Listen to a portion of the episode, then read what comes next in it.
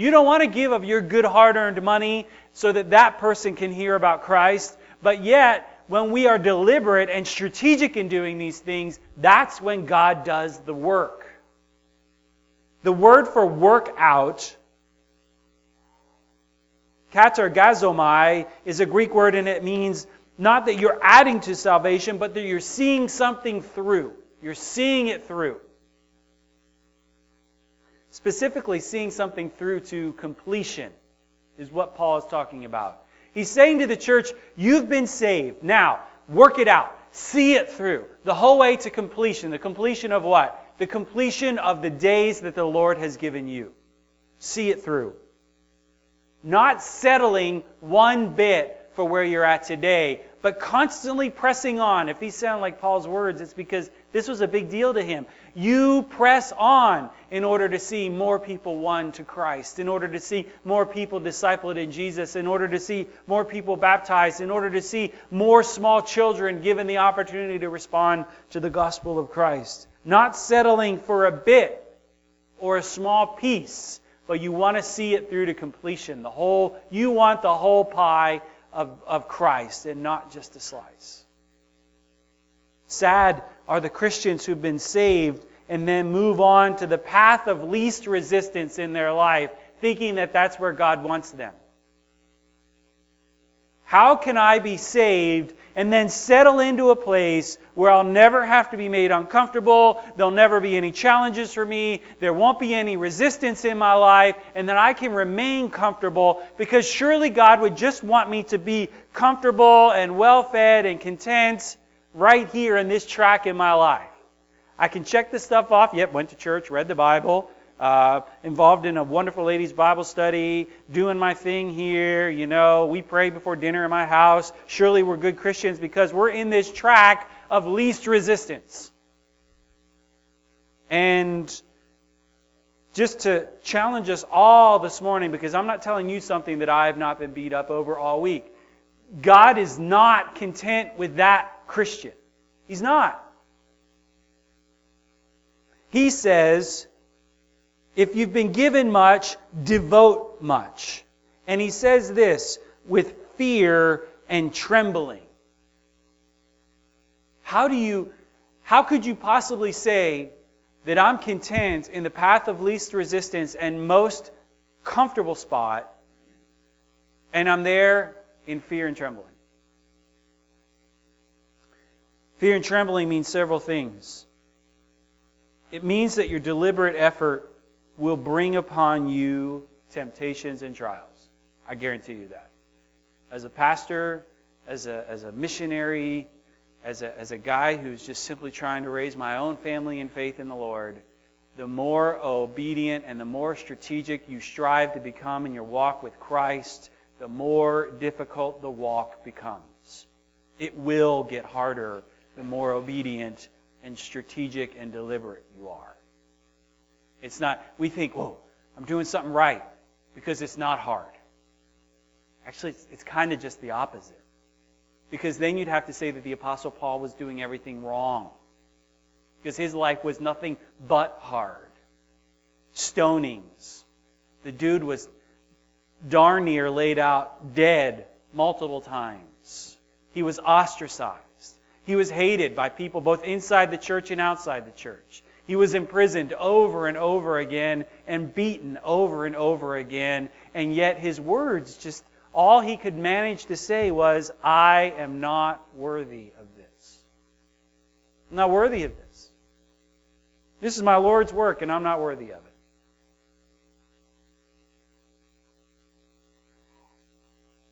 Fear and trembling means that you don't want to fall short for God or His church. There's accountability there. You don't want to not only you not want to disappoint the Lord, but you don't want to disappoint His body as well. Working with fear and trembling means that you know someday you're going to face Him. You're going to face the Lord, and you we don't like to talk about that as Christians, but you and I are going to be held accountable for what it is that we do with every single day of our life. He's going to call us into account for that. And it's not the kind of call into account that means that you're going to lose your salvation, but you will have to answer to the Lord for what you've done with what you've been given. Fear is a good thing. I think fear is a good thing. It's an understanding that the Master will return. And it's an understanding that I think is the crux of the parable of talents. Let me read you this in Matthew twenty-five. You may be familiar with this parable, but it, it drives home this point. Jesus is talking about the kingdom of the kingdom of heaven, and he says, "For it will be like a man going on a journey who called his servants and entrusted to them his property. To one he gave five talents, to another two, and to another one, to each according to his ability. Then he went away. And he who had received the five talents went at once and traded with them, and he made five talents more. So also he who had the two talents made two talents more. But the one who had uh, received the one talent went and dug in the ground and hid his master's money. Now after a long time the master of those servants came and settled accounts with them. And he who had received the five talents came forward, bringing five talents more, saying, 'Master, you delivered to me five talents. Here I have made five talents more.' His master said to him, 'Well done, good and faithful servant. You have been faithful over a little, I will set you over much. Enter into the joy of your master.' And he also, who had the two talents, came forward, saying, 'Master, you delivered to me two talents. Here I have made two talents more.' And his master said to him, 'Well done, good and faithful servant. You've been faithful over a little, I will set you over much. Enter into the joy of your master.' He also who had received the one talent came forward, saying, 'Master, I knew you to be a hard man, reaping where you did not sow, and gathering where you scattered no seed. So I was afraid, and I went and hid your talent in the ground. Here you have what is yours.' But his master answered him, 'You wicked and slothful servant, you knew that I reap where I have not sown, and gather where I scattered no seed. Then you ought to have invested my money with the bankers, and at my coming I should have received what was my own with interest. So take the talent from him to give it to him who has ten talents. For to everyone who has will be given, and to he who will have an abundance. And he will have an abundance. But from the one who has not, even what he has will be taken away. And cast the worthless servant into the outer darkness. In that place there will be weeping and gnashing of teeth." There, there's a couple very difficult truths here. First of all, God gives us talents. And he does actually concern himself over what you do with those talents. Do you invest them in the kingdom in order to move the kingdom forward? Or are you like the slothful servant? You, you use fear of the Lord as a springboard to do more for him? Or do you use fear of the Lord uh, in order to hide that which God has given you? And it is impossible to be a follower of the Lord and sit on what God has given you. Can't do it. Can't do it. So what do we do? We work... Work out what we've been given in Christ. The second point here is this. It's done with deliberate effort, and it's done according to the Lord and His will. It's done according to the Lord and His will. Just quickly want to drive this home by saying this. See, in verse thirteen, Paul told the Philippians, he said, "For it is God who works in you, both to will and work for His good pleasure." Working out your salvation, it looks like obedience to Him and not feeding our freedoms in Christ, not feeding our liberties in Christ, and not feeding our own personal desires in the world. When we have been given freedom in Christ, what that means is we are now free to serve Him best. We are free not to exercise sin, not to exercise disobedience, not to exercise slothfulness. We have been set free in Christ to serve Christ. We're no longer hampered by the question of, you know, am I good enough? Am I saved? Now we've got that settled. Now we work it out by serving Him according to what He wants. The language in the New Testament is not by accident. How many times does Jesus allude to Himself as Master and us as servants? But yet, at the same time, we're also friends, brothers. It's a beautiful image. It looks like obedience in our life. This is why, um, side note, this is why baptism is so important. From the very early stages of a person in their salvation, they make a decision not only to follow Christ privately, but they make a decision to follow Christ publicly. They say, the Lord has prescribed baptism this way. The Lord desires for me to paint a picture of my salvation, which is simply the death, burial, and resurrection of Jesus Christ that has made me new. I am now cleansed in Him through the blood, through the work of Christ on the cross. The Lord prescribes the very first thing for a believer to do is to be baptized. So I do get fearful when I hear somebody say, well, I've followed Jesus privately, but I don't know if I'm ready to share Him publicly through baptism. You know, I just, I don't look good when I get wet, or, you know, I'll be a little uncomfortable up there in front of all those people. What, what you're doing right there is you're setting the standard in your life that it's more important that your will be fulfilled than the Lord's will be fulfilled. And I'll just leave it at that, except to say, if you're in this room and you need to be baptized publicly, jump off the self-interest train and jump on to the kingdom train. Let's make it right with the Lord so that He, everybody can know that He and His will is the most important thing in your life. It's a matter of obedience as well as evangelism. And trusting in Him working in you and not simply your own self-abilities and interests. And the primary way we do this is not making things up as we go, but listening and being taught and led by the Holy Spirit. You want to know what God wants for you in your life. You can't know what God wants for you in your life unless you're in this. You have to be in God's Word in order to understand who He is. And then as you understand more of who He is, you understand more of what He expects of you and what He desires of you. The more you... There's stuff I do for my bride simply because I love her. It's not something I would personally choose to do, but I do it because I love her and I've made a covenant promise with her.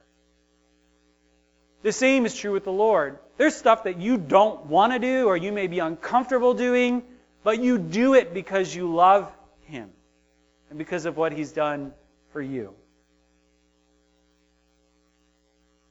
In John sixteen, the Lord Jesus put it this way. He said, I still have many things to say to you, but you cannot bear them now. When the Spirit of truth comes, He will guide you into all the truth, for He will not speak on His own authority, but whatever He hears, He will speak, and He will declare to you the things that are to come, and He will glorify me, for He will take what is mine and declare it to you. All that the Father has is mine, therefore I said that He will take what is mine and declare it to you. There's, you hold, we hold no position of authority in this relationship. We have no, we stand on no position of voice in this relationship. That which is the Father's has been given to the Son. That which is the Son's and His desire has been declared to us through the Holy Spirit. It's our responsibility then to carry that out. Anything else other than that is disobedience. And you're like, man, Pastor, you're just being so harsh this morning. It's, I guess it just sounds harsh because in my mind, I, I have been, if you knew what a wretched man I am, like if you knew, if we all had a deep understanding of how absolutely abhorrent we are as creatures, how depraved we are and worthy in our sin of eternal damnation. And yet we've been saved by a loving God who had no business. He's not obligated at all to provide salvation for you and I, and He did it. And yet we sit on our hands so much of the time. And I know that there, there are people that are making, and we're going to hear the story of one in just a second, there are people that are making a huge difference for the kingdom of God simply because, not of their own gifts and abilities, not because they are anything spectacular, but because they never got over their own salvation. And they could no longer sit on their hands because it never even seemed like a viable option. Third thing Paul says to the church here in verse fourteen of Philippians two. He says, do all these things without grumbling and disputing. Now, I don't know what was exactly was going on in the church of Philippi, but it tells me this. Part of working out our salvation means that it's done um, in unity as a body of people. Nothing will kill the work of the kingdom more than a, a disgruntled and disunified body of people. I mean, we see it happen all the time. He says, Grumblings, grumblings. These are the things we say in quiet or behind people's backs, right? You hear about so-and-so? Man, we really need to pray for them because blah, blah, blah, blah, blah, blah, blah. And we don't sound as bad because we said we really need to pray for them, but what we really want is not to tell people to pray for somebody, but just to get the bad news out, but to paint them in a, a bad light. Or we want to complain about somebody else and we want to try and coat it in a spiritual veneer, so that, you know, they look bad and we look good. Nothing will kill a church more than grumblings. As believers, we are responsible to relate to one another in a mature way. Talking about people behind their backs, not. Um, may our church never be one where there's a grapevine or there's a uh, hidden uh, language or a hidden uh, uh Uh, click, or there's people who are in the know and people who aren't in the know, and the people who aren't in the know hate the people who are in the know, that there's not a hierarchy. We're all the same, uh, we're all the same depraved, disgusting bunch of people, sinners before the Lord, uh, and we're nothing apart from Him. Paul says no grumblings, no disputings. What are disputings? These are open and sometimes hostile disagreements where people can't manage to relate to one another and discuss things in a mature, Christ-like fashion. In an article that he wrote on church splits, um, Tom Rainer, who's the president of LifeWay, he listed several key reasons um, that churches split. And several of the key reasons were this. First was power grabs. People didn't like that one person had more position or authority or power within the church, so they rallied others around their cause. Another was a growing sense of entitlement in the church. People felt like they deserved something. Another was financial issues. And all these are very real things. While financial issues can be important, there's a biblical way to address them. The other two are a result of just simply poor sinful attitudes that Paul was warning against to the church here. He's like, you guys, Philippi, that church, they're doing great things for the Lord. Continue to work out your salvation, because if you really want to wreck the great thing that God is doing here, start grumbling about one another. Concern yourself more about what kind of voice or authority you have in the church, what kind of power you can consolidate, what position you hold. You want to ruin the work that God's doing? Prioritize your own interests above the work of the church. That'll kill it right away. And I'm sure in your mind there are many of you in this room that can think off the top of your head of examples of this. You've seen this happen, where churches just are cast away to the sidelines simply because the people can't get out of their own selfish ways. The fourth thing about working out what we've been given in Christ is this. It's done in light of our witness in the world. The way we operate here is noticed by the world out there. It is our witness. The way we handle ourselves as a family is a witness to the world out there. In verse fifteen, Paul said, that you may be blameless and innocent, children of God without blemish, in the midst of a crooked and twisted generation, among whom you shine as lights in the world. You want to work out your salvation? Let's do it in a way that we shine as lights in a crooked and twisted generation. Now, this is a rhetorical question. No amening or shouting out any answers. But do we today live in a crooked and twisted generation? Absolutely. Absolutely. You'd be hard-pressed to probably convince many people in this room that we don't.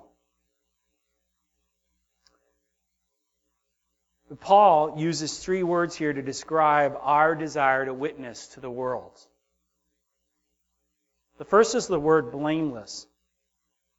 All three of these words that he uses, they start with the, the prefix in Greek. It's the word a, meaning um, outside or without. So it's the word blameless, amemtoi, and it means above reproach. So nobody can bring accusation against you from the outside world because of the way you handle your life in light of them. Blameless. Then there's the word innocent. He said we operate as innocent individuals. Akeraioi, and it's a word that means unpolluted. Similar to uh, this word would have been used as a, a person would have been milling grain and down to flour, and then the last thing they would have done is they would have run the flour through a sifter in order to get the last of the impurities out of it, that there was nothing left. Completely innocent. Nobody could find fault in you even if they tried. And the last statement he uses here, he says, we are to be people without blemish. Amoma, it means without defect. Without defect. Now before you think, man, I, that's not me, I can't live like that. I'm a big fat screw up. Even when I don't want to be a screw-up, I end up screwing stuff up all the time. I mess things up. Dumb stuff comes out of my mouth. I trip all over myself. I say something that offends somebody. I mean, look, my primary language in my life, just being transparent here, is sarcasm. And I have to fight against, do I not? Fight against it all the time. Because, you know what? Most people, unless you know me really well, sarcasm is going to be an offense to you. And I'm, I'm constantly trying to correct that in me because I know that there are many times where I'm just tripping all over myself, making a bad witness in a crooked and twisted generation because I think I'm being funny. And while I mean no harm, my words cause harm. So I get it. I mean, it's it's tough to live like this. This is where the working out your salvation versus saving yourself thing is important. We can't make ourselves perfect. But through the power of the Holy Spirit, Paul says, we are being sanctified. We are being scrubbed clean. Through the power of the Holy Spirit, if we strive towards these things, God honors that in the crooked and twisted generation in which we live. We talk as one in light of what Christ has made us. Too many times we're more concerned about looking like the world around us so that we don't offend them, rather than shining like lights in the world. Light casts out um, darkness, always. Fifth thing here, how do we work out what we've been given in Christ? This is very quick. It's done by extending the message of eternal life. We have to be people who share the gospel. We must. In verse sixteen, he says, holding fast to the word of life, that in the day of Christ I may be proud that I did not run in vain or labor in vain. holding fast to the word of life. It means simply that you hold in your heart the cure for that which is most devastating to everybody, death. There's not a person yet, ever, in human history, minus one, that has been born into this world that never, ever left it permanently. You are born onto this planet, inevitably you will die. And someday everybody is going to have to confront that reality. In this room, right now this morning, however many adults are in here, seventy adults, we have seventy people that hold the cure to that. seventy people that hold the cure. And if every one of us, in the course of our life, were to lead just two people to Christ, we could have started three churches. And if those people had led just two people to Christ, you see where I'm going with this. It does, it's not advanced mathematics. It doesn't take a stretch of the imagination to think that if every Christian who came into this world simply led two people to Christ, what a difference we could make. Now, sadly, that wouldn't keep up with the population growth. But if we did that, the church in the world, the evangelical church in the world, could be the leader in media. We could be the leader in philanthropy. We could be the leader in um, everything. I mean, all these categories. In benevolence, in feeding the world. If the church would just, everybody would just share the gospel and lead two people to Christ in their life.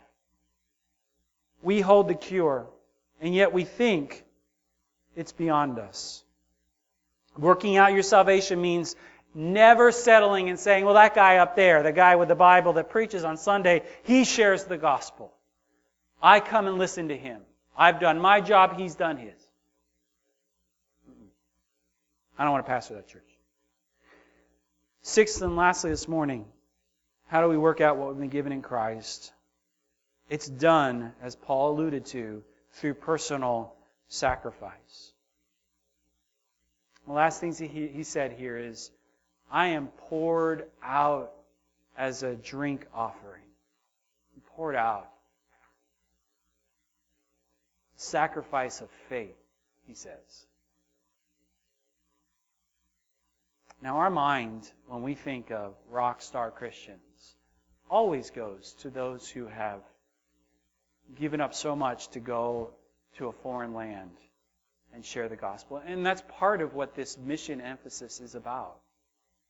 Um, and just to give us all a frame of reference here this morning as we kick off, I wanted to share the story of one of those families. Um, and as we set a goal and we take up an offering over the next couple months, every dollar, every single dollar, one hundred percent that comes into our offering plate will go to make missions like this happen. Let me introduce you to one of the families that's the recipient of your giving here. Go ahead, Ben.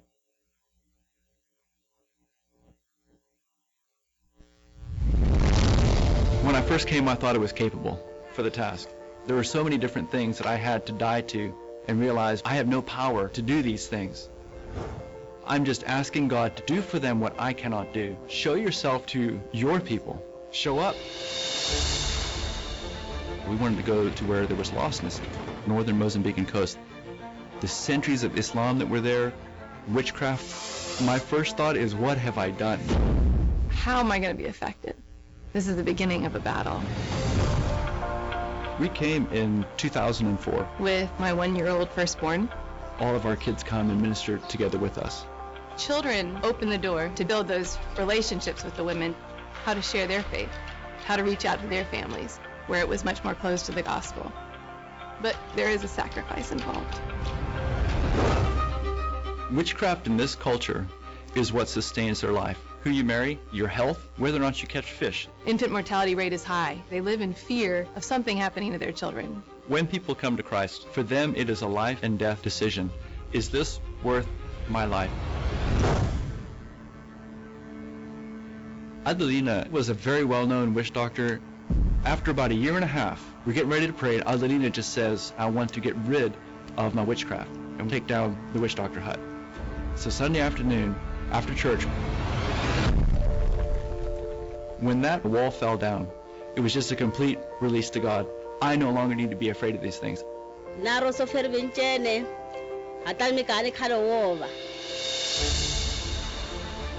Our work in the local village has spread across the bay through the influence of, of family members. They have made professions of faith. We're starting to see national believers go out as missionaries through persecution, through hard times.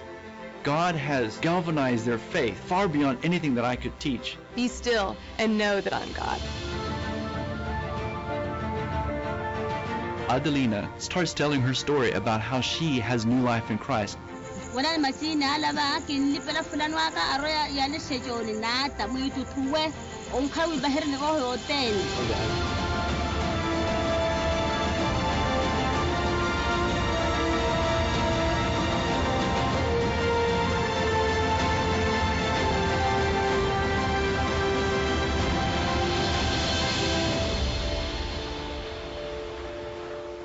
God has been faithful to show himself in ways that I never would have expected him to show himself.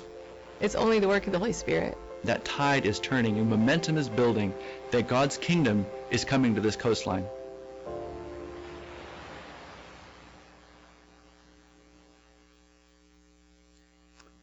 How many foreign missionaries, Nancy, in the field? thirty-eight hundred. Uh, interesting thing, we had near five thousand about a year and a half ago, right? fifty more this month. We had uh, over a thousand more, the Southern Baptists, and because of the changing global climate and uh, economic position and stature and uh, the global economy and uh, giving locally, um, we had to decrease that number through um, early retirement opportunities and things like that, down to thirty-eight hundred. This past year, our church gave a record amount to missions. This past year, uh, a record amount, more than ever given before, to international missions occurred in Southern, ever. It was to the tune of, do you know the number? I mean, like, it's crazy amount. Yeah, eighty-four million dollars was given. So we commissioned fifty more, and we commissioned fifty more. Uh, the biggest missionary agency in the world is Southern Baptist, doing work like this. People who simply pack up their one-year-old, they go and they learn a new language, and they arrive on the northern coast of Mozambique to share gospel with um, uh, Muslims and witch doctors. You say, well, that's not me. I mean, look, I, I'm just sitting here. I, I work in a cubicle, or I, I have a business here. I, that's not me. I can't do that. My first question would be, why not? And what kind of God do you serve if the only reason you can think to do that is because you work in a cubicle or you don't have enough money? But if God's not calling you to it, I do know what God is calling you to. He's calling you to be a missionary, an ambassador for Christ, where you are at here today. So a, a giving tree, or sharing the gospel with the person that sits next to you during your workday, or taking somebody out to lunch who's struggling in their marriage. That is being an ambassador for Christ. Paul said in Romans twelve, one and two, I appeal to you, therefore, brothers, by the mercies of God, to present your bodies as a living sacrifice, holy and acceptable to God, which is your spiritual worship. Do not be conformed to this world, but be transformed by the renewal of your mind, that by testing you may discern what is the will of God, what is good and acceptable and perfect. This should sound exactly like what we've been preaching this morning that he told the church of Philippians. The will of God, he's talking about renewing your minds, confronting the Word, being obedient and living out a, a, a holy and living sacrifice. We think that to be sacrificial and willing and to be poured out means that we have to become like one of these foreign missionaries. And, and maybe that is the case for you. I mean, I remember a day where I specifically heard from the Lord that I was to leave that which was most comfortable to me and take my family and come here and start this church. But the reality is that it's the daily endeavor no matter where you are. Last verse this morning, Luke nine. Jesus told everybody, he said, if anyone would come after me, let him deny himself and take up his cross daily and follow me. For whoever would save his life will lose it.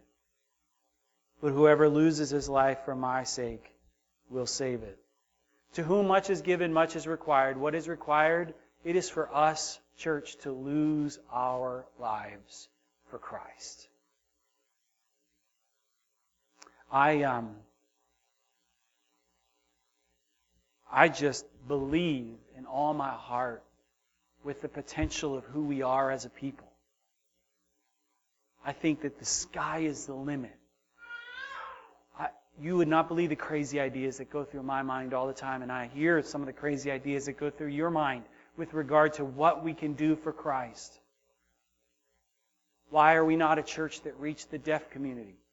Why are we not a church that reaches those who struggle with learning or physical disabilities? Do you know that our International Mission Board has a worldwide ministry to the deaf? Do they not, Nancy? As a as a trustee on the International Mission Board, that's one of the missionary or that's one of the mission works that Nancy is entrusted with. The worldwide ministry to the deaf. Why is there not uh, an active ministry to the agricultural community? Do you know in the state of Pennsylvania, we're getting ready to start another biker church? Do you know what a biker church is? I mean, can you imagine such a place? It's, it's where you roll in with your Harley and uh, uh, an hour, you know, sing some old hardcore heavy metal that's maybe been retrofitted with a Christian message, and somebody preaches the gospel. And then those people get on their Harleys and they go out and they share the gospel with the rest of the biker community. Sky's the limit as to what Christ can do through us if we just make ourselves available. So as we as we wrap up the message, I wanted to ask Nancy to come. Hey, Rich, could you turn on wireless? Uh, I want Nancy to be able to share about our missions emphasis. And this is wireless one.